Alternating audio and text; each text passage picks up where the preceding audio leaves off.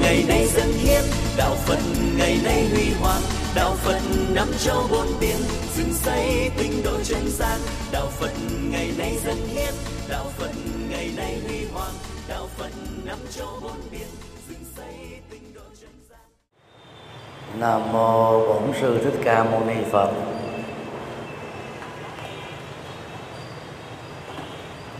Kính bạch Hòa thượng Phó Pháp chủ, kiêm trưởng ban trị sự Giáo hội Phật giáo Việt Nam thành phố Hồ Chí Minh. Kính thưa các quý Phật tử,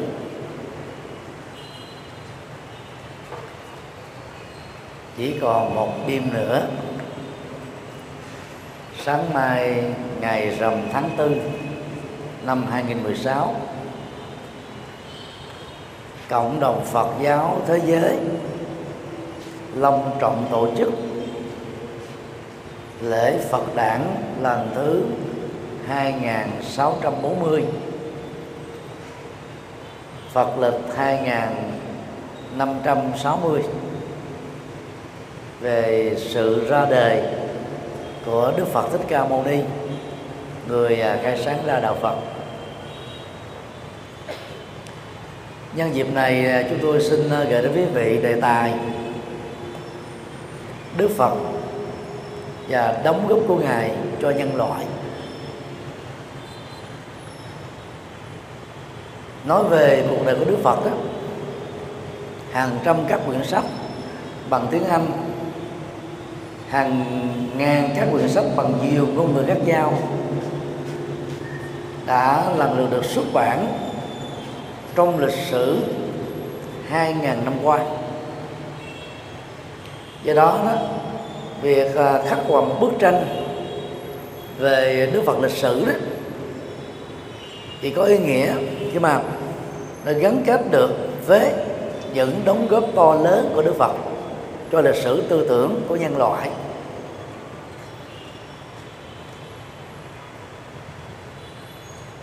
Để thấy rõ được những vấn đề vừa nêu đó, tất cả chúng ta hãy lần lượt lưu ý một số các vấn đề sau đây. Điều một, Phật đản và Phật lịch. Đây là hai khái niệm hoàn toàn khác nhau, thường là bị các Phật tử ngộ nhận và đánh đồng là một. Phật đản được tính từ thời điểm Đức Phật được hạ sinh tại vườn Lâm Tỳ Ni, nước Nepal, vào ngày rằm tháng tư năm sáu trăm hai mươi bốn trước Tây Lịch. Và tính đến năm hai nghìn mười sáu đó thì đã, Đức Phật đã được đản sinh đúng hai nghìn sáu trăm bốn mươi năm. Phật lịch đó là dựa vào các tính điểm lịch của cộng đồng Phật giáo Nam truyền, còn được gọi là Phật giáo Nguyên Thủy, mà phát xuất của nó đó là từ nước Miến Điện, dựa vào năm đầu tiên kể từ khi Đức Phật Thích Ca, người khai sáng ra đạo Phật, qua đời ở tuổi tám mươi tại vườn rừng Ta La Song Thọ, thành phố Kushinagar, miền Bắc đất nước Ấn Độ. Và tính đến năm hai nghìn mười sáu đó thì Phật lịch đã trải qua hai nghìn năm trăm sáu mươi năm. Sự chênh lệch giữa Phật đản và Phật lịch đó là tám mươi năm, và đó là tám mươi năm tuổi đời của Đức Phật, từ lúc Ngài được sinh ra cho đến lúc Ngài qua đời. Dữ liệu về tám mươi năm đó rất khác nhau giữa truyền thống Phật giáo Nguyên Thủy lấy kinh điển Pali làm hệ quy chiếu, và trường phái Đạo Phật Đại Thừa lấy ngôn ngữ Sanskrit làm văn bản chính. Theo Phật giáo Đại Thừa, Đức Phật đản sinh vào ngày mùng bốn tháng tư năm sáu trăm hai mươi tư trước Tây Lịch. Đức Phật thành đạo vào ngày mùng tám tháng mười hai, Đức Phật nhập niết bàn vào ngày rằm tháng hai âm lịch. Đang khi theo Phật giáo Nam truyền, ngày đản sinh, ngày thành đạo, ngày nhập niết bàn của Đức Phật đều diễn ra trùng vào ngày trăng tròn tháng Vesak, tương đương với rằm tháng tư âm lịch của lịch Việt Nam và Trung Quốc. Theo các nhà Đại thừa, sở dĩ có sự khác biệt căn bản giữa niên đại đản sinh, thành đạo, nhập niết bàn của Đức Phật trong kinh Tạng Pali với kinh điển Đại thừa là vì sau khi Đức Phật qua đời, tăng đồ đó tản mạn ra thành nhiều nhóm, văn du khắp đất nước Ấn Độ, truyền bá chân lý mới và đạo đức mới của Đức Phật cho những người hữu duyên. Phương tiện giao thông lúc bấy giờ rất là trắc trở, đang khi nước Ấn Độ thì quá rộng lớn. Nếu một năm phải tổ chức các sự kiện đản sanh, thành đạo, nhập niết bàn của Đức Phật vào đúng những ngày mà Đức Phật đã từng gắn kết như thế thì rất là bất tiện. Vì đó đó, tăng đoàn đã thống nhất với nhau chọn ngày trăng tròn tháng Vesak, tương đương rằm tháng tư âm lịch, làm ngày tưởng niệm ba sự kiện trọng đại của Đức Phật, còn được gọi là lễ tam hợp đản sanh, thành đạo và nhập niết bàn. Như vậy, các nhà Đại thừa cho rằng đó, sở dĩ mà truyền thống Phật giáo Nam Tông chọn một cái ngày chung nhất như thế là để mang tính tiện ích thôi, chứ không phản ánh đúng được cái lịch sử về những ngày tháng gắn liền với cuộc đời của Đức Phật. Hiện nay thì hai trường phái Phật giáo Đại thừa vẫn tiếp tục dựa vào truyền thống của mình trong việc tiến hành các cái lễ kỷ niệm đối với cuộc đời của Đức Phật. Việt Nam là quốc gia duy nhất trong cộng đồng Phật giáo thế giới tưởng niệm Phật đản đúng một tuần lễ, bắt đầu từ ngày mùng tám tháng tư và kết thúc vào cuối đêm rằm tháng tư âm lịch. Đây là cách thể hiện sự hài hòa giữa hai trường phái Phật giáo đang tồn tại, phát triển và đóng góp rất nhiều Phật sự cho cộng đồng người Việt Nam. Chính vì thế, lễ Phật đản tại Việt Nam không chỉ là một ngày mà cả một tuần lễ. Ngày mùng chín tháng tư vừa qua, Giáo hội Phật giáo Việt Nam tại thành phố Hồ Chí Minh long trọng tổ chức lễ rước tượng Đức Phật sơ sinh rất trọng thể từ chùa Ấn Quang, xuất phát từ lúc năm giờ sáng đến Việt Nam Quốc Tự với sự tham dự của hàng ngàn tăng ni thuộc hai mươi bốn quận huyện.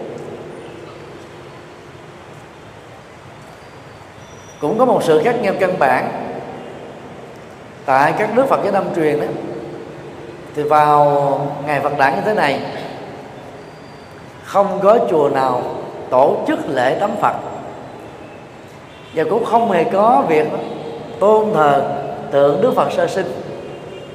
Đây là truyền thống của Phật giáo Đại thừa, trong đó có Việt Nam, Trung Quốc, Nhật Bản, Nam Bắc Triều Tiên. Sở dĩ như thế vì theo Phật giáo Nam truyền đó, sơ sinh Thái tử Tất Đạt Đa vẫn còn là người phàm, cho nên đó, người ta không có làm lễ trọng thể với cái biểu tượng qua hình tượng đó. Còn đang kia theo Phật giáo Đại thừa đó, thì Đức Phật đã thành Phật từ nhiều kiếp lâu sau về trước rồi, thể hiện có mặt ở cung trời Đậu Xuất, từ đó đó mới giáng thế xuống cõi Ta Bà, tức là địa cầu mà chúng ta đang sống, đóng một cái vai kịch thành một người phàm với tư cách là Thái tử Đông Cung của nước Sakya. Sau đó không hài lòng với cái hạnh phúc trần đời mà một vị vua có thể có, Thái tử Tất Đạt Đa sau ba sau hai mươi chín năm phụng sự cho dân tộc và đất nước của mình, ngài đã quyết định từ bỏ cơ hội làm vua, trở thành nhà tôn giáo, và sáu năm sau đó ngài đã chính thức trở thành Phật Thích Ca, người khai sáng ra đạo Phật ở tuổi ba mươi lăm. bốn mươi lăm năm sau đó đó, Đức Phật đã đi ở các bang thuộc miền Bắc đất nước Ấn Độ, cảm hóa được tám trong tổng số mười sáu vị vua, hàng trăm, hàng ngàn các vị tướng lĩnh thuộc các cái tiểu quốc Ấn Độ lúc bấy giờ. Đồng thời đó, hàng triệu người đã tình nguyện từ bỏ các tôn giáo nhất thần và đa thần để chính thức trở thành đệ tử của Đức Phật. Và bốn mươi lăm năm còn quá đó đó, Đức Phật đã để lại cho chúng ta khoảng ba mươi nghìn bài kinh về chân lý và đạo đức, nay đã được tập đại thành thành ba kho tàng kinh điển, giới luật và A Tỳ Đặc Mạng. Trong ấn bản là chánh tăng tu Đại Tạng Kinh bằng tiếng Hán do các học giả Nhật Bản có công đóng góp vào thập niên hai mươi của thế kỷ hai mươi đó, thì Đại Tạng Kinh này cộng với các phần tục tạng, tức là những tác phẩm Phật học bổ sung thêm á, thì một trăm pho, mỗi một pho là một nghìn trang, khổ a bốn, chữ nhỏ. Và ra tiếng Việt đó thì đã tương đương khoảng bốn nghìn trang cho mỗi một tập như thế.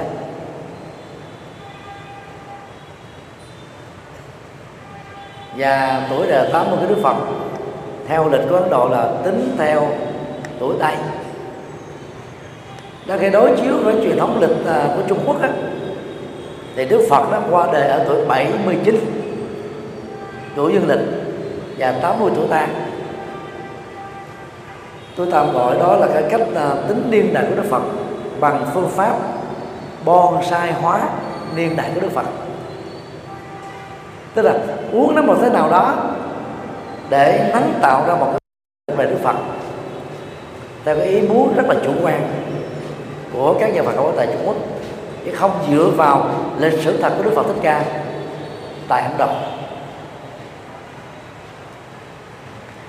Theo các kinh điển của Trung Quốc đó, thì Thái tử Tất Đạt Đa vào năm mười chín tuổi xuân, sau khoảng mười một tháng đính hôn với công chúa Gia Du Đà La, đã từ bỏ cơ hội làm vua, trở thành người xuất gia. Năm năm sau đó thì Tất Đạt Đa đi tầm đạo ở miền Bắc của nước Ấn Độ. Sáu năm sau đó là tu tập khổ hạnh, và cuối cùng đó, phát hiện ra con đường trung đạo. Sa môn Tất Đạt Đa đã thành Phật Thích Ca vào lúc ngài được ba mươi tuổi. Thời gian hoằng pháp của Đức Phật đó là bốn mươi chín năm, và ngày qua đời đó ở tại vườn Ta La Song Thọ lúc ngài được bảy mươi chín tuổi Tây. Người Trung Quốc thì có thói quen cộng chín tháng mười ngày trong bụng mẹ và nâng nó lên thành là một năm, cho nên đó, theo tuổi Tây là bảy mươi chín tuổi, thì theo lịch của Trung Quốc đó, Đức Phật Thích Ca được gọi là thọ tám mươi tuổi. Tại sao người Trung Quốc phải nắng tạo cái niên đại hoàn pháp Đức Phật thành là bốn mươi chín năm? Vì đó, người Trung Quốc tin vào con số biểu tượng số bảy. bốn mươi chín đó là cấp số nhân của bảy là bảy. Con số bảy đó, theo trường phái Phật giáo Đại Thừa đó, tượng trưng cho sự hoàn thiện, sự đầy đủ. Con số mang tính quy luật, trọn vẹn, như ý, các tường. Do đó đó, thay vì nói là sự nghiệp hoằng pháp truyền bá chân lý và đạo đức của Đức Phật đó, mang lại an lạc hạnh phúc cho số đông, mang lại sự trọn vẹn chân lý, thì người ta nói rằng là Ngài hoằng pháp bằng con số biểu tượng là bốn mươi chín năm. Theo lịch sử đó, Đức Phật chỉ hoằng pháp có bốn mươi lăm năm thôi. Và vậy đó áp đặt lịch Trung Quốc lên niên đại của Đức Phật về phương diện lịch sử là khó có thể chấp nhận được về phương diện nghiên cứu. Cho nên đó, dựa vào Kinh Tạng Pali thì Đức Phật qua đời đúng tám mươi tuổi Tây và tương đương với tám mươi mốt tuổi theo lịch của Việt Nam và Trung Quốc. Đó là cái sự khác nhau giữa niên đại của Đức Phật trong Phật giáo Nguyên Thủy và Đạo Phật Đại Thừa, cũng như là sự khác nhau giữa Phật lịch và Phật đạo. Vì thế đó, khi các Phật tử treo bản kỷ niệm, chúng ta phải ghi rõ là kính mừng Phật đản lần thứ hai nghìn sáu trăm bốn mươi năm, hoặc chúng ta có cái cách ghi tương tự kính mừng Phật đản phép hoặc là cạnh ngang Phật lịch viết đầy đủ hoặc là viết tắt bê phở và an là chấm hai nghìn năm trăm sáu mươi. Như vậy là nói Phật lịch đó là tính từ lúc mà Đức Phật qua đời. Nếu chúng ta nói là kính mừng Phật đản lần thứ hai nghìn năm trăm sáu mươi là chúng ta đã bị cắt ngắn đi tám mươi năm tuổi thọ của Đức Phật rồi, và các mô tả đó là hoàn toàn sai về phương diện lịch sử.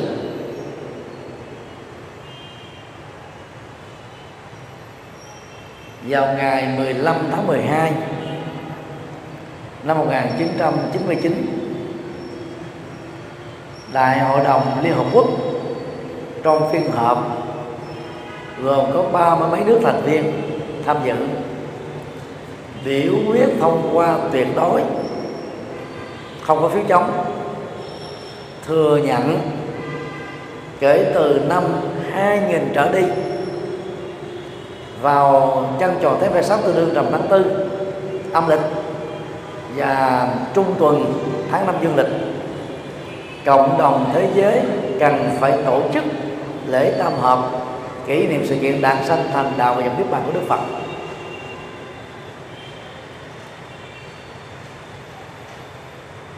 Tính đến thời điểm hiện nay đó, Liên Hiệp Quốc đã có mười bốn lần tổ chức sự kiện trọng đại này tại trụ sở của Liên Hợp Quốc tại New York và các cái trụ sở chi nhánh ở các khu vực. Và thông điệp của Tổng thư ký Kofi Annan đầu tiên đã được ban hành về Phật đản vào năm hai nghìn không trăm lẻ tư. Nay là Tổng thư ký Ban Ki-moon, một người có gốc người Việt Nam, cũng tiếp tục theo truyền thống đó ban hành các thông điệp chúc mừng Phật đản cho cộng đồng Phật giáo thế giới.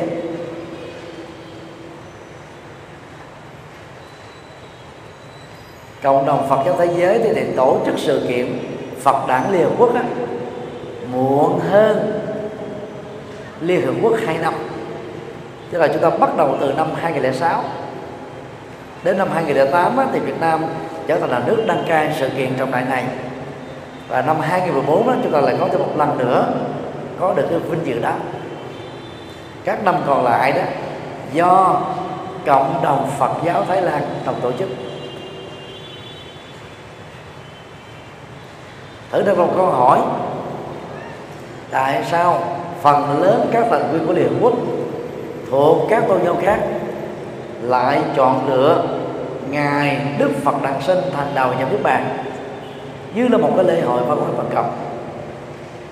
Hẳn dĩ nhiên họ làm việc đó không vì muốn làm hài lòng Phật giáo đâu, cũng không phải vì cái con đường ngoại giao với những người Phật tử, mà là vì đó thông qua việc nghiên cứu bản chất của các tôn giáo trên hành tinh này, từ lúc tôn giáo đó được thành lập cho đến thời điểm bây giờ, người ta thấy rất rõ đạo Phật là tôn giáo trí tuệ từ bi.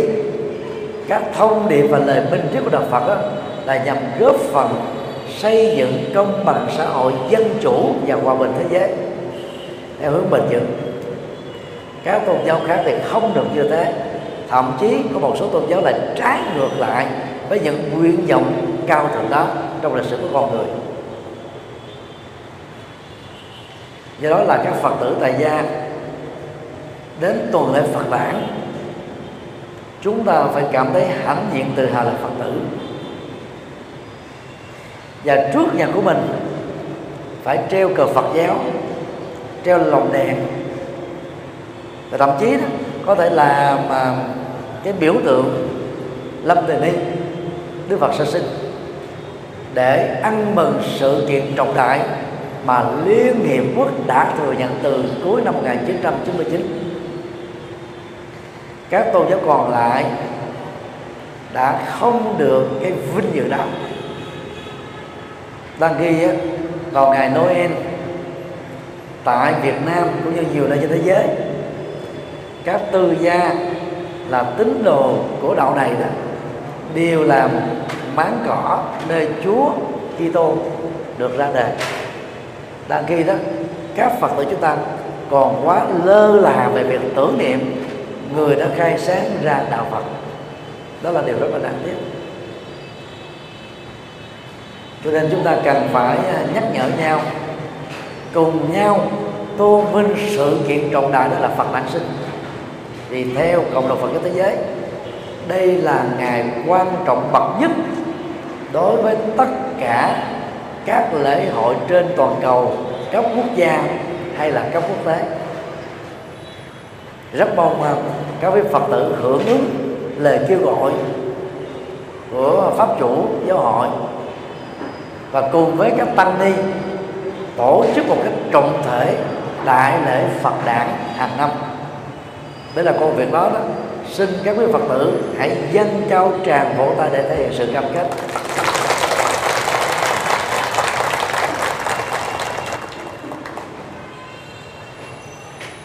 Điều hai, hy sinh và sự đóng góp.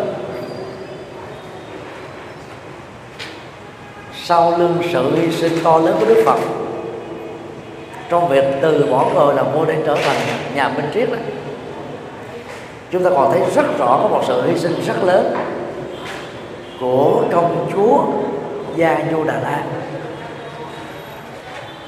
Có hai sự mô tả về bối cảnh ra đi vào giữa đêm của Đức Từ Tất Đạt Đa khi ngài được hai mươi chín tuổi. Mô tả một đó, thì cho rằng đó, Đức Phật đã trốn vợ đẹp và bất đắc dĩ phải vẫy tay chào với đứa con thơ mới được đó, vài chục tuổi, trốn khỏi cung thành Ca Tỳ La Vệ và đi bằng cái cửa đông giữa con sông A Lô A tiến về Tỳ Xá Ly để tầm đạo, tìm kiếm phương thuốc giải thoát nỗi khổ niềm đau cho nhân sinh. Theo cách mô tả này đó, thì sự ra đi của Đức Phật là một sự chốt chặn, và dựa vào yếu tố đó đó, những người không có thiện cảm với đạo Phật mới cho rằng là Đức Phật vì bị mồ côi mẹ từ nhỏ, sống ở trong vòng tay của dì ghẻ, và phải đối diện với những sự tranh chấp quyền lực ở trong hoàng cung, không còn một sự lựa chọn nào khác, chán đời và thậm chí Thái tử Tất Đạt Đa đành phải trở thành nhà tôn giáo thôi. Đó là mô tả rất tiêu cực và sai lầm về phương diện lịch sử. Do vì yêu nước và thương dân, Đức Phật đã chọn con đường độc thân. Dưới sức ép vua cha, Đức Phật bất đắc dĩ phải lên xe hoa với công chúa Gia Du Đà La năm hai mươi chín tuổi. Và khi có được đứa con thơ, Đức Phật thấy rất rõ là ít nhất đó, đứa con sẽ trở thành người an ủi cho vua cha của ngài. Cho nên việc tầm chân lý từ bỏ ngay vàng của ngài đó sẽ không đến độ là làm cho vua cha của ngài quá sốc, như trước đây đó ngài chưa từng có con.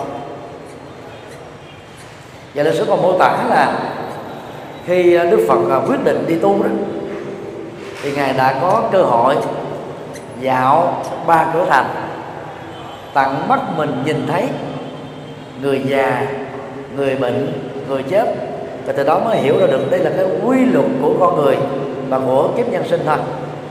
Cho nên Đức Phật mới cảm thấy bị sốc bởi những cái giáo dục bưng bít, che đậy, tức là tu vốn ở trong hoàng gia. Và đang khi cái đời sống á, của dân cư xung quanh đó, Vương Thành đó là quá khổ đau, cho nên Ngài nghĩ rằng là nếu ở làm vua đó thì cùng lắm đó Ngài chỉ độ được gia đình của mình thôi, hoặc là thân nhân của mình thôi. Đang khi nỗi khổ niềm đau của nhân sinh bao gồm sanh, già, bệnh, chết, thương yêu mà phải chia ly, kiếp nhau mà phải hội ngộ, mong muốn mà không tội nguyện, nó thuộc về thế giới, thế giới là mang tính quy luật mà ai là con người đều phải trải qua. Trở về lại hoàng cung, Đức Phật là thuyết phục vợ của Ngài là công chúa Gia Du Đà La vì tình cảm của một người vợ hiền nhân hậu. Gia Du Đà La đã lúc đầu là kháng cự trước ý định đi xuất gia của chồng mình. Bà lại lý, lý luận như thế này: với tư cách làm vua của một nước, chàng sẽ có cơ hội phụng sự cho đất nước này và dân tộc này tốt hơn là một đạo sĩ. Và đồng thời đó, cái tình cảm đẹp giữa vợ chồng chúng ta vẫn tiếp tục được chăm bón. Đứa con thân của chúng ta đó xứng đáng là hưởng được cái hạnh phúc đoàn tụ của mẹ và cha.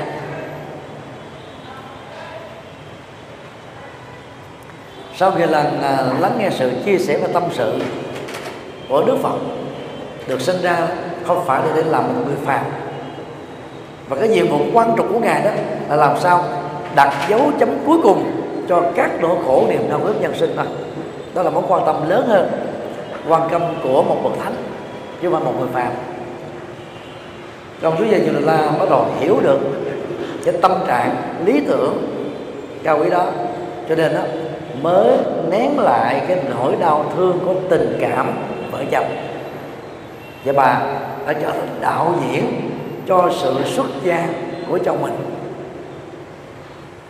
Bà đã sắp xếp mọi thứ. Có một tình tiết mà bà giấu với chồng mình thôi, đó là bà giả vờ ngủ say vào lúc nửa đêm, khi mà kinh thành Ca Tỳ La Vệ đang chìm trong bóng tối. Mọi lính gác canh đó và an ninh đó đã ngủ say mềm.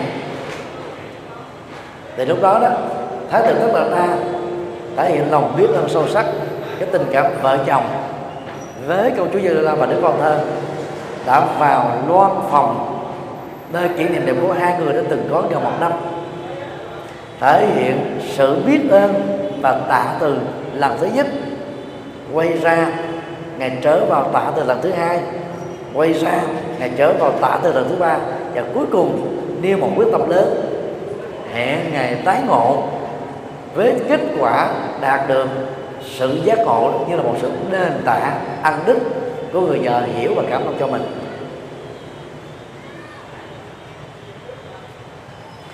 Cách tiếp cận lịch sử này đó cho chúng ta thấy đóng góp của công chúa Gia Du Đà La là rất to lớn. Khi Thái tử Tất Đạt Đa rời khỏi hoàng cung, từ lúc đó, đó trên đôi mắt của bà mới nhỏ hai dòng lệ. Cho đến lúc đó mà bà mở mắt ra, khóc lóc một cách đó là thảm thiết, ôm chầm lấy chồng của mình là Tất Đạt Đa. Thì có lẽ đó rất khó có thể Tất Đạt Đa rời khỏi hoàng cung với một bản lãnh để làm cái sứ mệnh phụng sự nhân sinh lắm. Hy sinh to đến đó nó cần phải được ghi nhận và biết ơn bởi cộng đồng Phật tử chúng ta trên toàn cầu. Hy sinh thứ hai đó là chính Đức Phật Thích Ca, thay vì ở tại cung vàng điện ngọc trở thành vua, biết bao nhiêu là cái vàng son, niệm ấm, chăn êm, hạnh phúc, Ngài đã khước từ tất cả chỉ vì muốn mưu cầu phương pháp để giải quyết các vấn nạn khổ đau của kiếp người. Góc độ này chúng ta có thể mô tả rằng đó là Ngài đã từ bỏ những cái cao quý nhất để đạt được cái giá trị cao quý hơn. Đó là phương pháp giải quyết các vấn đề của nhân sinh. Còn làm vua đó chưa chắc làm được như thế. Do đó đó là đệ tử Phật đó, vào những ngày kỷ niệm sự đản sanh, sự thành đạo, sự chuyển pháp luân và sự nhập niết bàn của Đức Phật đó, có bận rộn cỡ nào chúng ta cũng nên khéo léo tu xếp và quản trị thời gian thích hợp. Hiện nay đó, thì cộng đồng Phật thế giới quan trọng nhất là ngày rằm tháng tư. Do đó các quý Phật tử đó có thể lên là trước sáu tháng một năm, xin đó, nơi mà chúng ta đang làm việc đã được nghỉ vào ngày đó. Còn giống như tại Việt Nam, cộng đồng những người theo Thiên Chúa giáo và Tin lành, dầu ngày hai mươi bốn tháng mười hai vẫn là ngày bình thường chứ không phải là quốc lệ, họ đã thống nhất với nhau không cần ai bảo ai, tất cả cùng nghỉ để tập trung và dành cho ngày trọng đại nhất ở trong tôn giáo của họ. Dân số của những người theo Thiên Chúa giáo tại Việt Nam là khoảng sáu phần trăm thôi, là một thiểu số. Nhưng mà nếu ngày hôm đó chúng ta ra đường ở tại thành phố Hồ Chí Minh, Hà Nội, Đà Nẵng, à, Hải Phòng và nhiều thành phố lớn khác đó, chúng ta thấy đầy ắp con người. Vì trên tám mươi phần trăm những người đó có mặt ở đường phố đó là những người ăn ké mà xuất thân của họ là Phật giáo. Đang khi tín đồ của Thiên Chúa giáo và Tin lành họ ở tại nhà để làm lễ thôi. Đó là điều rất quê. Nếu cái ngày Phật đản mà tất cả cùng xuống đường như thế thì quá hay. Là Phật tử mà mình đi hưởng ứng cái ngày đản sanh hay Giáng sinh của một tôn giáo khác là chúng ta trở thành ngoại đạo rồi. Cho nên đó, phải nói không với việc tham dự những cái ngày Noel hoặc là bất cứ ngày sanh nào của vị sáng tổ tôn giáo thuộc tôn giáo nào. Do đó việc khéo sắp xếp lịch đó, chúng ta sẽ có được một ngày rằm tháng tư trọn vẹn và như ý cho các hoạt động tâm linh thôi. Đó là cái cách thể hiện lòng biết ơn với Đức Phật. Vào ngày ngày đó, đó chúng ta nỗ lực làm các việc thiện, tham gia các Phật sự, làm các việc nghĩa ích, phát tâm bố thí, cúng dường, khởi xuất ra những cái tâm cao thượng, vĩ đại, vô ngã vị tha để phát nguyện làm những việc khó làm, những việc cần làm và những việc có giá trị nói chung. Và đây là cách thiết thực đền đáp ơn đức của Đức Phật, gồm có trí đức, đoạn đức và bi đức.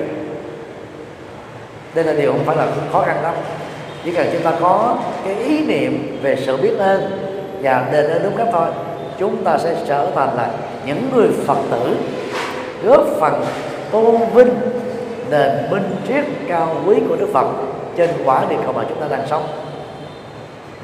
Do đó, để thể hiện sự cam kết về việc tổ chức lễ tưởng niệm Phật đản hàng năm tại Tư Gia và nghỉ trong ngày nào đó, thì mong các quý Phật tử hãy dâng cao tràng vỗ tay thật lớn.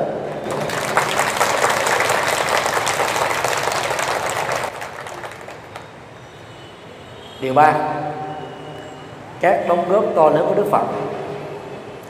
Sự hy sinh nào đó, nó cũng mang lại những cái thành quả xứng đáng.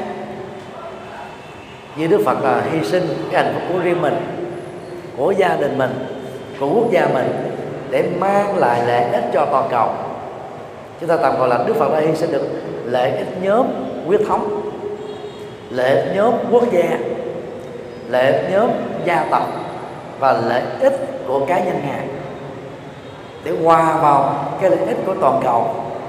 Và cũng nhờ đó, trải qua hai nghìn sáu trăm năm đó, lúc đầu đó, đạo Phật đó là ánh màu của Ấn Độ, sau đó nó trở thành là viếng sáng của Á Châu, và ngày nay đó đạo Phật nó trở thành là vườn Thái Dương của toàn hành tinh này, có mặt trên một trăm bảy mươi lăm quốc gia thuộc năm châu lục khác nhau.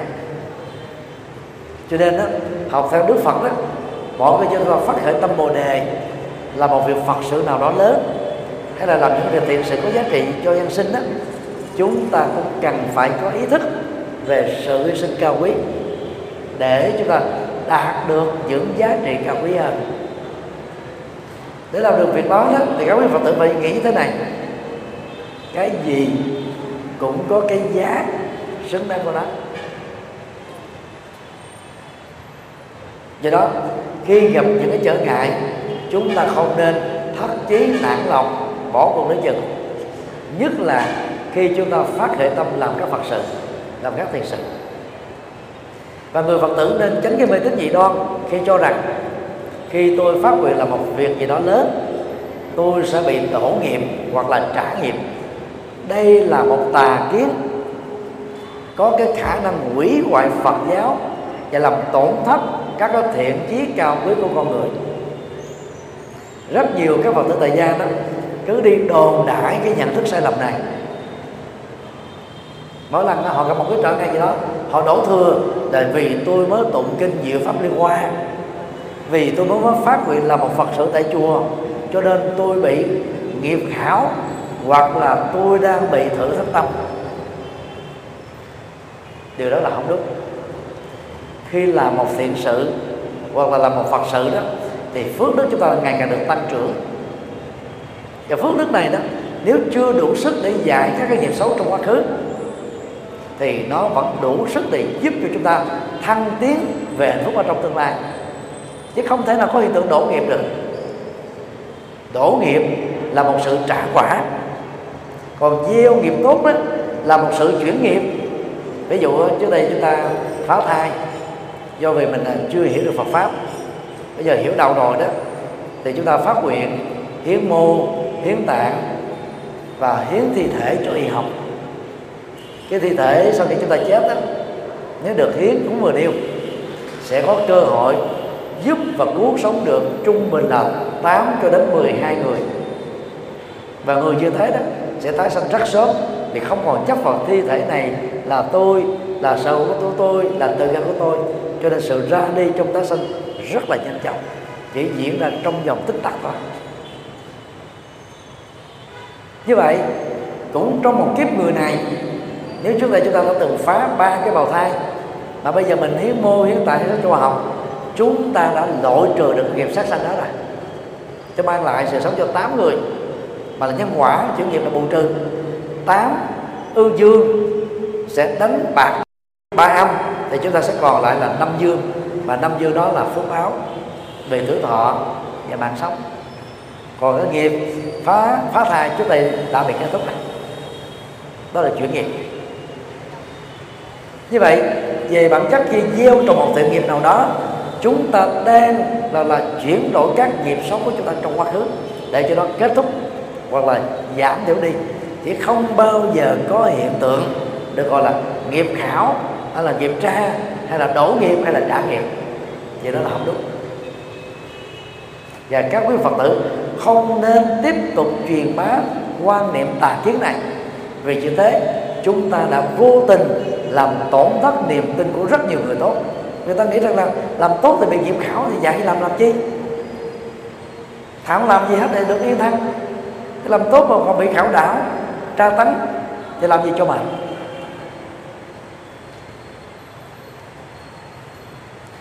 Cho nên rằng đó, đó chúng ta sẽ lần lượt thấy được những đóng góp to lớn của Đức Phật cho nhân loại với các điều như sau. A.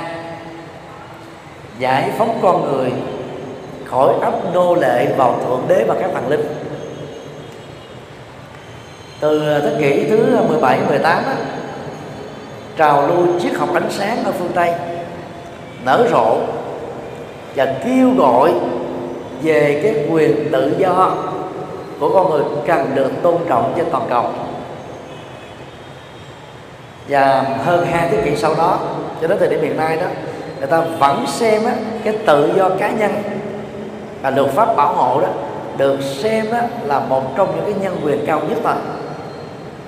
Người ta bị lãng quẩn ở trong cái tự do đó, nhưng lại dễ dàng chấp nhận cái sự nô lệ của chính họ vào trong Thượng Đế và các thần linh.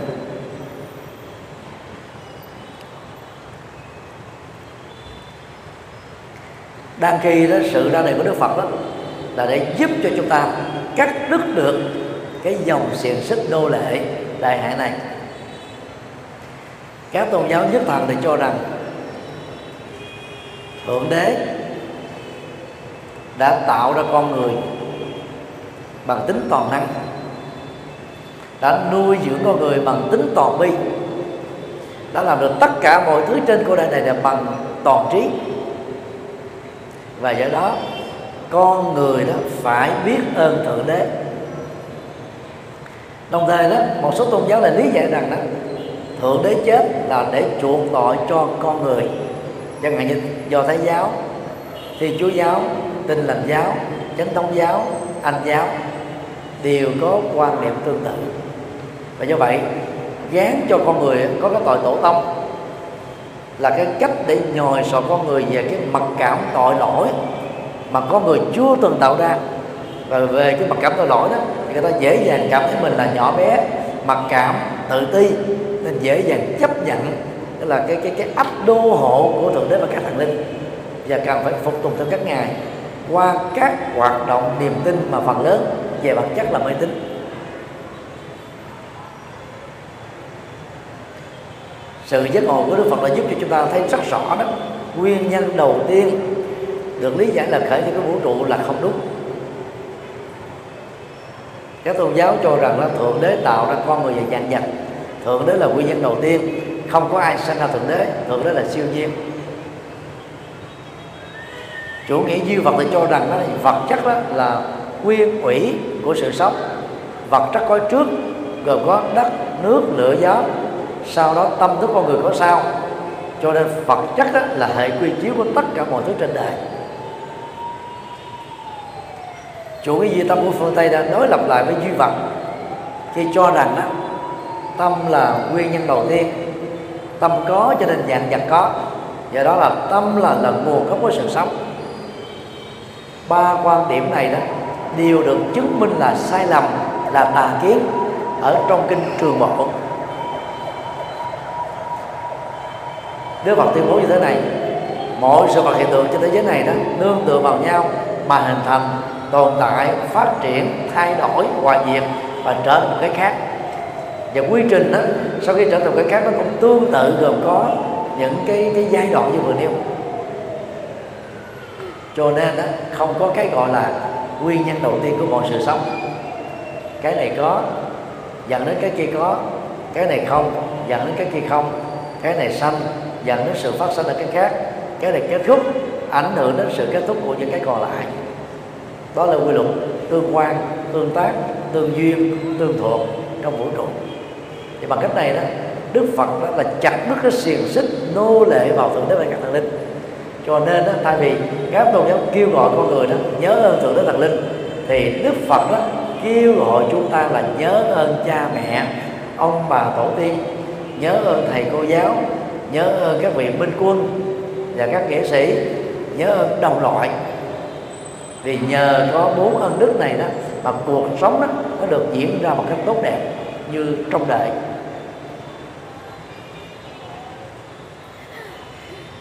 Các tôn giáo nhất thần đó khi bị ách xì, khi bị một tai nạn mà sống còn, thì họ huấn luyện đó, tín đồ họ là gì? Làm dấu thập giá, amen, tạ ơn Chúa. Đang khi đó, mỗi khi chúng ta bị tai nạn, được cứu thoát đều là do con người thôi, hoặc là bằng trách nhiệm, hoặc là thông qua hệ thống bảo hiểm, hoặc là bằng tình thương, và bao gồm cả ba phương diện này. Khi chúng ta chết đó, thì có người thân chúng ta lo, ai không còn người thân thì có xã hội lo, đúng toàn là con người của ông Thượng Đế thần linh nào làm công việc đó đâu.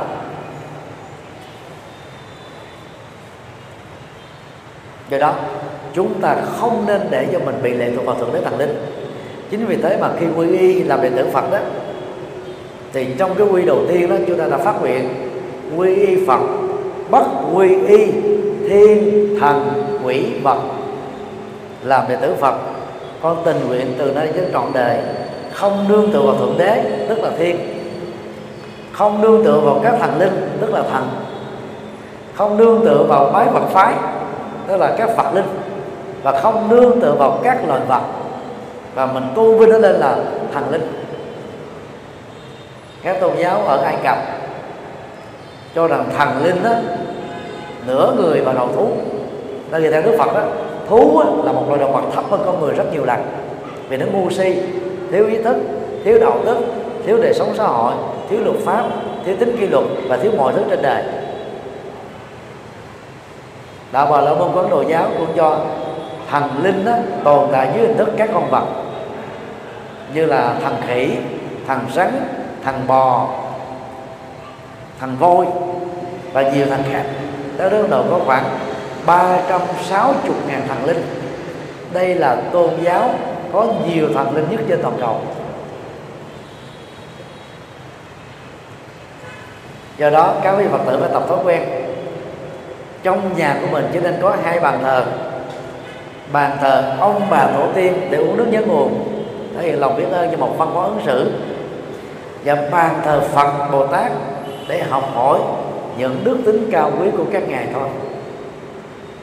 Chúng ta phải giải phóng đi các bàn thờ Thổ Địa, Đáo Quân, Cổ Thiên Quyền Nữ, Mẹ Sinh, Mẹ Độ, Quan Thánh Đế Quân và tất cả các vị thần linh không có nguồn gốc ở trong Phật giáo, vì các vị thần này có nguồn gốc từ Trung Quốc. Những người Trung Quốc đi vượt biên định cư và lập thành những cái khu tương tự như chợ lớn, hay còn gọi là Chinatown trong tiếng Anh, thì họ tiếp tục giữ cái nền văn hóa của họ, thờ các vị thần đó là chuyện bình thường. Chúng ta là người Việt Nam đi thờ các thần linh Trung Quốc là chúng ta đang bán nước, đánh mất cái gốc rễ văn hóa của đất nước Việt Nam mình rồi. Thần yêu nước ở Trung Quốc đó, không phải ai cũng thờ quan không, vì những người theo Tào Tháo ta xem quan không là kẻ thù, ta đâu có thờ. Đang khi đó ở Việt Nam chúng ta có thánh Trần Hưng Đạo, thánh Lý Thường Kiệt, thánh Phù Đổng Thiên Vương, thánh Trưng Trắc, Trưng Nhị đã có công dựng nước, bảo vệ đất nước này cho họ đạt được cái độc lập chủ quyền. Là người Việt Nam đi thờ tướng Trung Quốc là bán nước à? Chúng ta phải thờ tướng yêu nước của người Việt Nam để thể hiện được cái tinh thần gọi là yêu nước và trung thành với đất nước của chúng ta. Do đó trong nhà Phật tử nào mà vẫn còn thờ các vị thần linh này đó, thì biết rằng là chúng ta còn tà kiến, còn nỗi sợ hãi, còn vô minh, còn thiếu hiểu biết về quy luật của vũ trụ, về nhân quả của cuộc đời, và chưa có hiểu biết Phật giáo. Cho nên chúng ta phải mạnh dạn thay đổi quan điểm này để chúng ta trở thành các Phật tử chuẩn mực và thuần thành. Và đây cũng là cách bày tỏ lòng biết ơn sâu sắc của chúng ta đối với Đức Phật.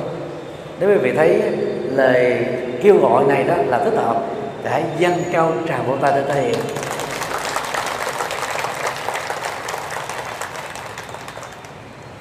B. Mang lại công bằng xã hội cho nhân sinh. Trước Đức Phật ra đời khoảng ba nghìn năm, cho đến bây giờ đó, đất nước Ấn Độ vẫn còn quan điểm đó Thượng Đế đã tạo ra bốn giai cấp: với sắc lê lệ, tức là vua chúa, trưởng quản độc quyền về chính trị và quân sự; với Bà La Môn, trưởng quản độc quyền về tôn giáo và giáo dục nhân sinh; với Thương Gia, độc quyền về kinh tế; với Thủ Đà La là những kẻ nô lệ phục vụ cho các quyền lệ thuộc ba giai cấp nêu trên. Và người Ấn Độ trong kinh điển Vệ Đà đó rất là ngụy biện khi cho rằng không phải ai lúc mới sinh ra đều có thể làm tất tần tật mọi thứ, cho nên Thượng Đế đã phân công lao động thích hợp với sở trường của bốn giai cấp. Mà trên thực tế đó, giai cấp Ấn Độ là mang tính cha truyền con nói, từ thế hệ này sang thế hệ khác. Ai sinh ra trong một gia đình hốt rác đó thì nhiều kiếp liên tục như thế, vẫn tiếp tục lớn lên là hốt rác thôi, không làm nghề khác. Thì làm thế nào để biết là đây là một cái người tụ tiên cấp thấp, đây là một người tụ tiên cấp cao? Người ta dựa vào cái họ. Hiện nay đó, trong thời hiện đại, đất nước Ấn Độ có khoảng ba trăm giai cấp lớn nhỏ. Thời Đức Phật chỉ có bốn giai cấp thôi. Thì từ bốn giai cấp đó họ chia ra những giai cấp nhánh, những giai cấp chi mạng, những cấp nhỏ nhất. Và họ ứng xử với nhau bằng sự phân biệt đối xử dựa vào giai cấp này. Thấy rất rõ được cái mưu đồ của tôn giáo phối hợp với chính trị tạo ra sự bất công của xã hội. Đức Phật đã nói không với ngai vàng, vì nếu làm ngai vàng Đức Phật cũng phải làm như thế thôi. Vì xã hội người ta đi theo hướng đó. Mà nước Ấn Độ lúc bây giờ là một nước cộng hòa gồm có mười sáu tiểu bang. Sakya là một tiểu bang thuộc về hàng nhỏ nhất của Liên bang Ấn Độ lúc bây giờ. Cho nên đó, vua của nước Sakya không thể đi ngược lại cái truyền thống ba nghìn năm tồn tại trên đất nước Ấn Độ được. Cho nên Đức Phật rất thông minh, Ngài kháng cự cái hậu thức này bằng cách là không làm vua. Vì làm vua đó, Ngài sẽ nắm hết tất cả các giai cấp ở trong lòng tay của mình. Và Ngài có một cái vị trí đứng, đó là giai cấp thượng đẳng trong xã hội. Sau khi giác ngộ đó, Đức Phật đã tuyên bố rằng đó, con người đó có giọt máu màu đỏ, nước mắt cùng mạng.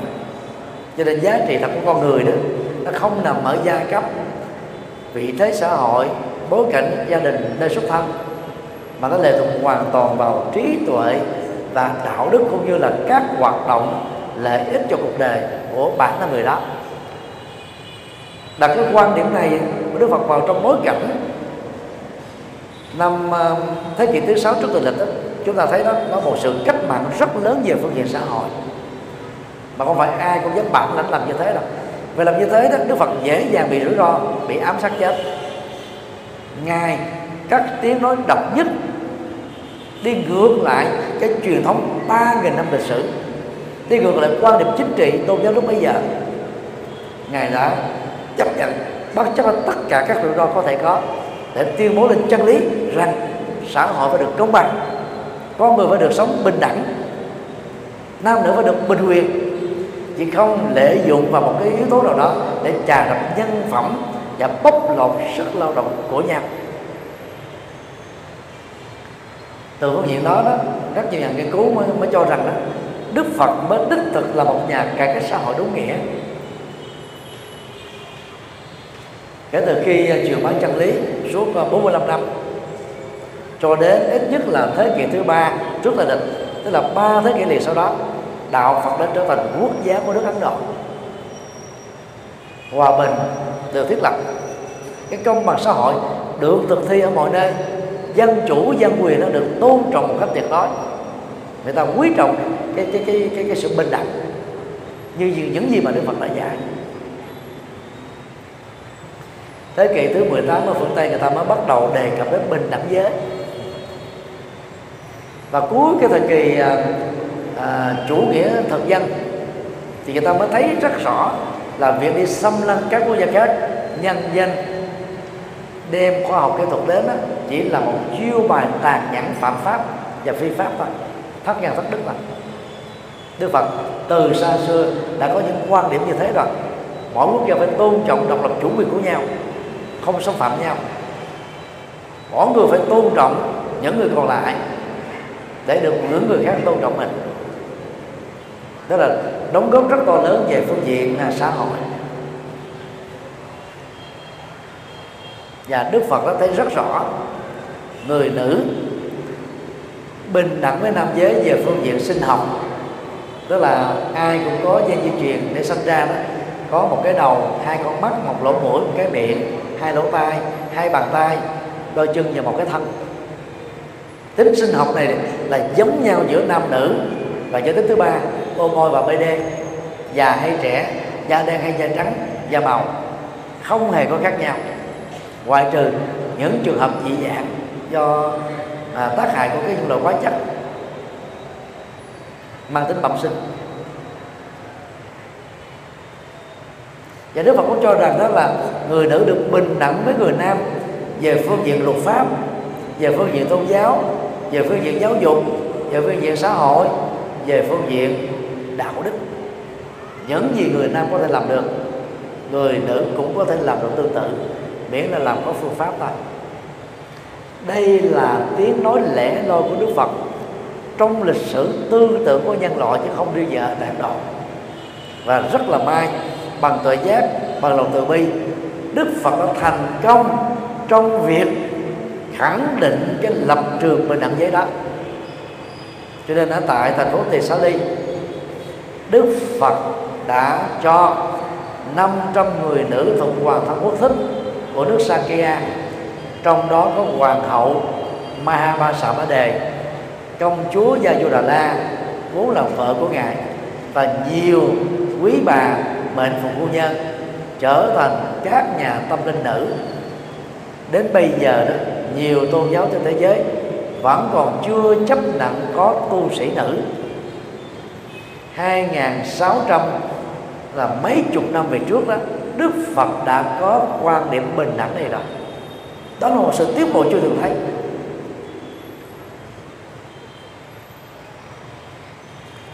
Do đó đó là Phật tử đó, chúng ta phải loại trừ những cái quan niệm cực đoan này ra khỏi cuộc sống của mình. Một trong những quan niệm cực đoan đó là gì? Nhất nam viết hữu, học nữ viết vô. Sinh ra một đứa con trai là có tất cả, sinh ra mười đứa con gái được xem là không có cái gì hết vì là ngoại tộc. Nho giáo còn có những quan điểm cực đoan hơn. Khi mà cô dâu về nhà chồng ở, cha mẹ của người vợ chết á, không được quyền tôn thờ cùng bàn thờ với cha mẹ chồng, vì á, người ta quan niệm đó là ngoại tộc, đó là bất công. Cha mẹ của vợ cũng chính là cha mẹ của người chồng, cha mẹ của người chồng cũng chính là cha mẹ của vợ về phương diện luật pháp. Thì chúng ta được quyền tôn thờ bình đẳng giống như nhau, tại sao một bên đó là được trọng, một bên là bị khinh? Và người Việt Nam chúng ta phải giải phóng cái nền văn hóa của Trung Quốc ra khỏi Việt Nam. Chúng ta phải tập làm quen, đừng nên gọi ngoại và nội nữa. Ngoại là bên ngoài gia đình, nội là bên trong họ tộc. Chúng ta đã quen cái từ đó đến độ chúng ta nghĩ rằng là đây là cái chủ mực ứng xử, và vô tình đó, chúng ta đã đã đã bất hiếu với bên rất là quan trọng là sanh ra sự sống của chúng ta: mẹ, dì, thím, vợ, bà. Vì không có người nữ, không có sự sống nào tồn tại trên địa cầu này.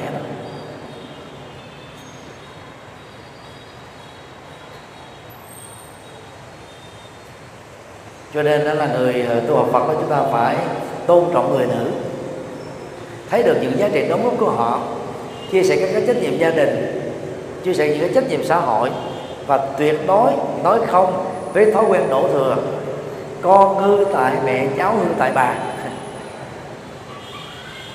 Thành công thì nói là công của cha, công của ông nội, công của ông ngoại, mà con cháu hư thì đổ thừa cho người mẹ, cho bà ngoại, cho bà nội, sao được? Rất là vô lý, rất là bất công. Con mà hư thì cả cha mẹ và gia đình nó phải có trách nhiệm đạo đức, chứ không thể đổ lỗi cho một người. Người mẹ thì gần gũi con cái hơn. Thành công trong một gia đình, tương lai của những đứa con đó phần lớn lệ thuộc vào cái cách nuôi dưỡng của người mẹ, mặc dù là thế, nhưng đừng vì thế mà đổ thừa mọi cái sai trái của con cái cho người mẹ, cho bà nội, cho bà ngoại. Đó là bất công. Cho nên đó, Đức Phật là xóa bỏ được cái quan niệm trọng nam khinh nữ, và tạo ra một cái cái cái cái cái, cái, cái mặt bằng bình đẳng để người nữ có thể đóng góp chất xám, đạo đức và những giá trị mà họ có cho con người, chứ nhất là cho gia đình của họ. Cho nên để tôn trọng bình đẳng, công bằng xã hội và bình đẳng giới như là một chân lý cao quý đó, thì tất cả chúng ta dâng cao tràng vỗ tay thật lớn để cam kết.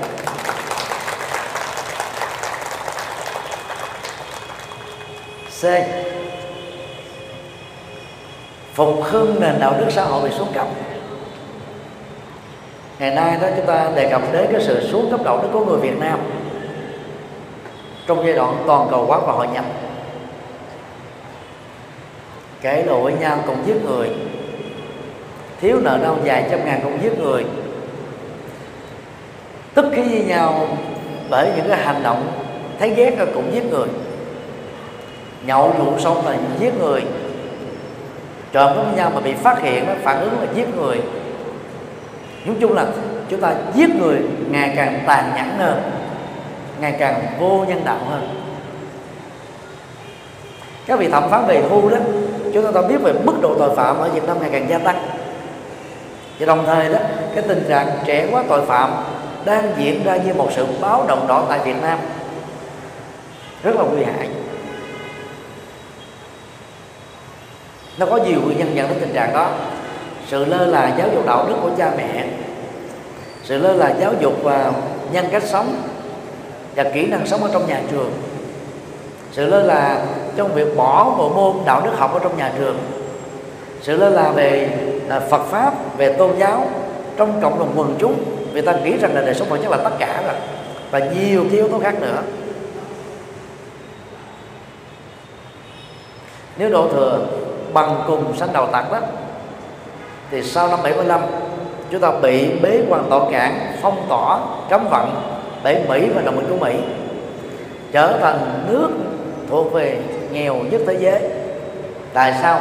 Mức độ tội phạm, cái tỷ lệ tội phạm, cái cái bất nhân thất đức của tội phạm và sự trẻ hóa tội phạm nó không như là bây giờ, khi mà nền kinh tế chúng ta được xem là phát triển thuộc hàng bậc nhất ở trong ASEAN.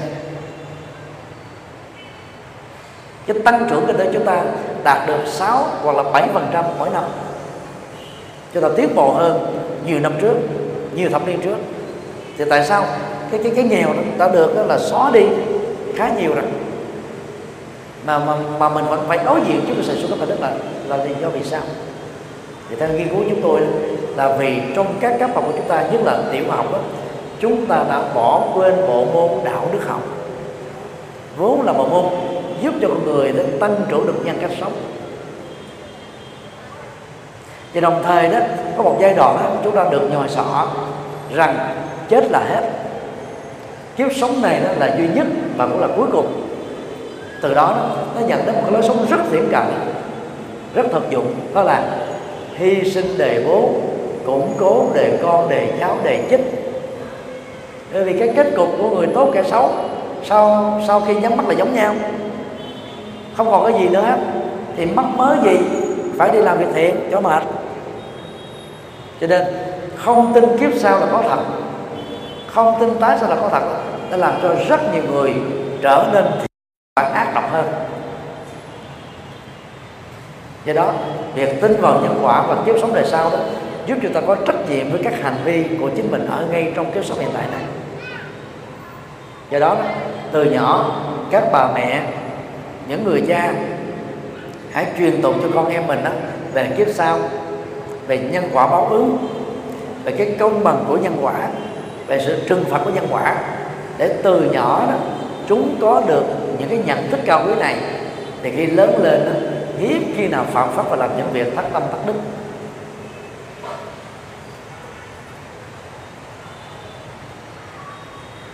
Suốt bốn mươi năm hoàn truyền chánh pháp đó, Đức Phật đã dạy hai hệ thống đạo đức cho người tại gia và xuất gia.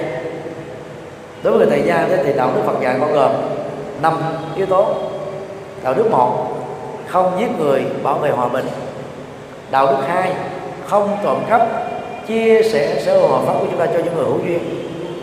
Đạo đức ba, không ngoại tình, chung thủy vợ chồng. Đạo đức bốn, không nói lời lừa dối, ngược lại nói lời có sự thật, lời lịch sử, lời hòa hợp đoàn kết và lời có giá trị. Đạo đức năm, không sử dụng ma túy, rượu và các chất gây sai, giữ gìn sức khỏe để chăm sóc hạnh phúc cho người thân. Thì đây là năm điều đạo đức mà những người Phật tử tại gia đã phát nguyện thực tập khi chính thức là Phật tử. Ngoài ra đây, đối với người xuất gia, các chú tiểu thì thực tập mười điều đạo đức trên nền tảng năm điều đạo đức tại gia. Sau đó, đó khi lên làm à, chính thức làm thầy đó, thì bên nam á, thực tập hai trăm năm mươi điều đạo đức, bên nữ là thực tập ba trăm bốn mươi tám điều đạo đức rất là chuẩn mình để hoàn thiện nhân cách và giúp cho mình trở thành bậc thánh sống ngay trong kiếp sống hiện tại này, chứ phải là chờ sau khi chết.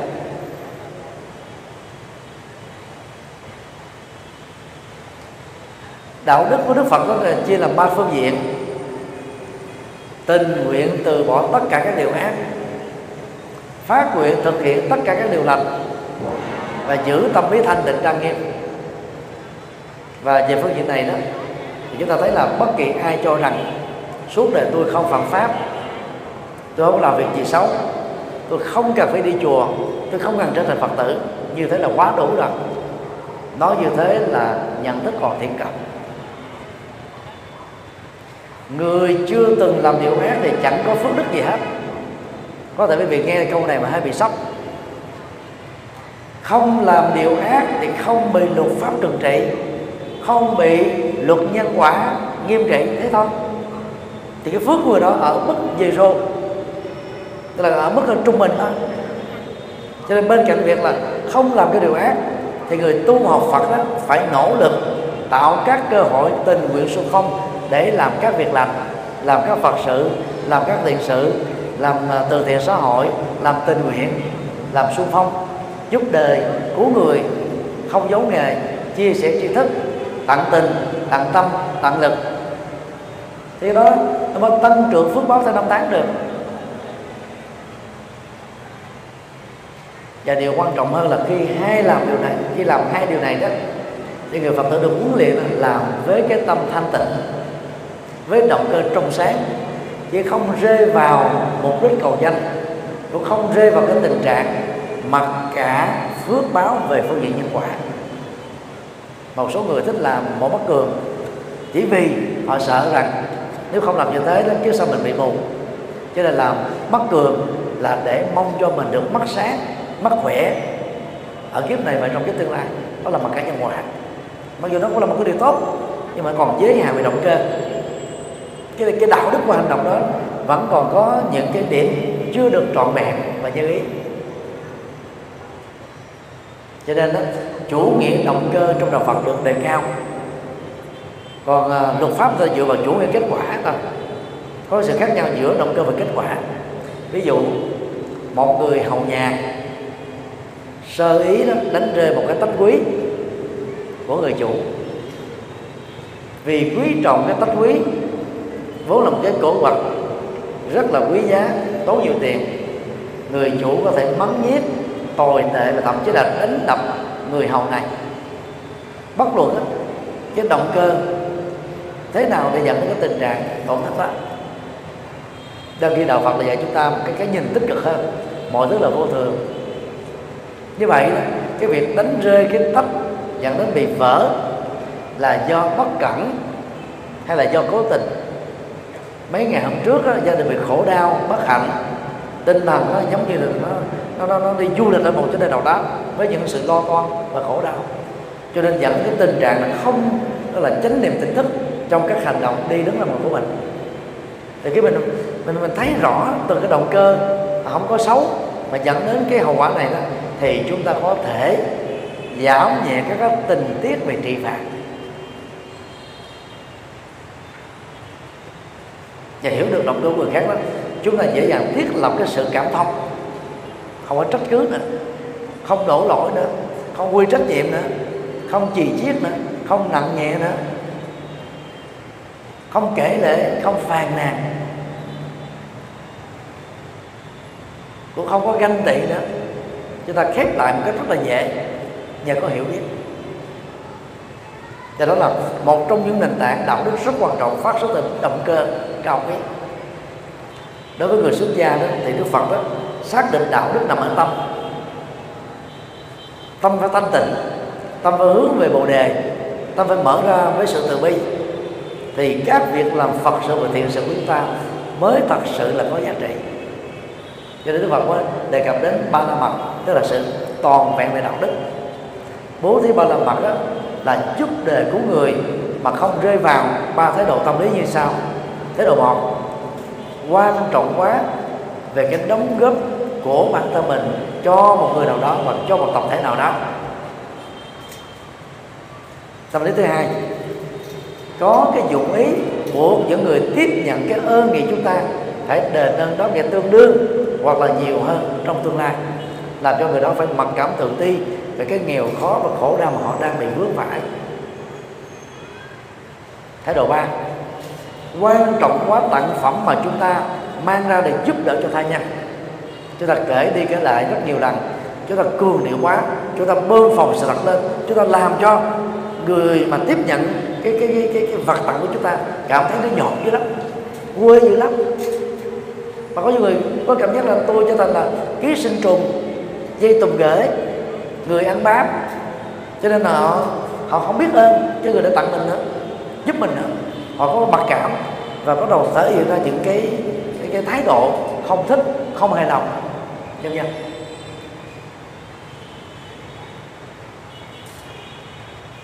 và trên nền tảng đó thì đạo đức học Bồ Tát nó phát triển cao hơn, đó là dù chỉ là một cái ý niệm trong tâm thôi, chẳng hạn như ý niệm muốn giết người, mặc dù chưa có động tác giết người, cũng chưa có từng có ai bị chết bởi động tác này, nghiệp sát đó đã được gieo rồi. Vì vậy đó nên đạo đức Bồ Tát đó, nó khích lệ chúng ta đi từ cái cốt lõi của vấn đề, và khi gieo về thiện chúng ta cũng phải phát xuất từ động cơ cao quý a tâm trước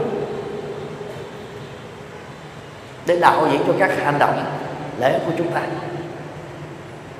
Và bằng cái nền tảng đạo đức này đó, Đức Phật đã cứu vãn được cái tình trạng tồi tệ của cuộc sống, cái tình trạng vi phạm luật pháp ở khắp nơi trên toàn cầu, cái tình trạng bất ổn xã hội, bất ổn gia đình, nỗi khổ, niềm đau, hận thù, tranh chấp, xung đột, mâu thuẫn, va chạm, loại trừ lẫn nhau. Để bằng đời sống đạo đức đó, chúng ta dễ dàng ứng xử cao thượng để bỏ qua, để giúp đỡ cho những kẻ xấu hồi đầu hướng thiện. Về phương diện này, đạo đức Phật giáo trở nên như là vầng thái dương, rất là chói sáng. Đó là ba đóng góp cao quý của Đức Phật trong số rất nhiều các đóng góp mà Đức Phật đã để lại cho cuộc đời này.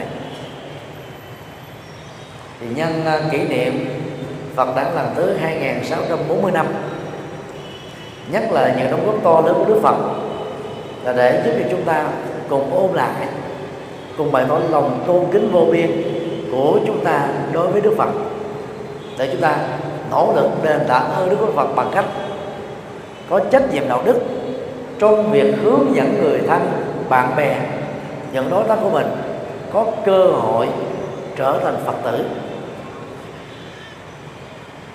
Và nhân dịp này đó, chúng tôi tha thiết kêu gọi thay vì một số Phật tử đó chú trọng vào việc hộ niệm mấy chục người cho một người chết, thì hãy dành thời gian phát nguyện một tháng cố gắng độ được một người sống, một năm á, bằng cách này chúng ta độ được mười hai người.